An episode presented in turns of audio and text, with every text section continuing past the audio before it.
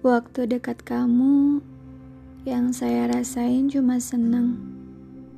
Seneng karena akhirnya saya bisa nemuin seseorang yang satu frekuensi sama saya.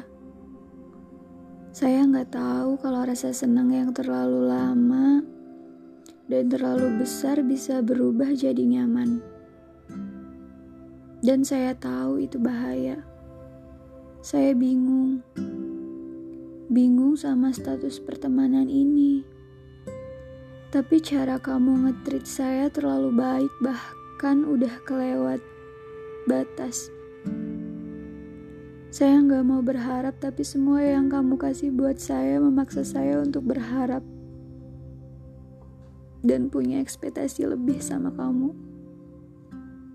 Dan waktu kamu ngabarin saya kalau kamu udah punya pacar baru, saya cuma bisa senyum. Saya nggak ada hak buat marah apalagi kecewa.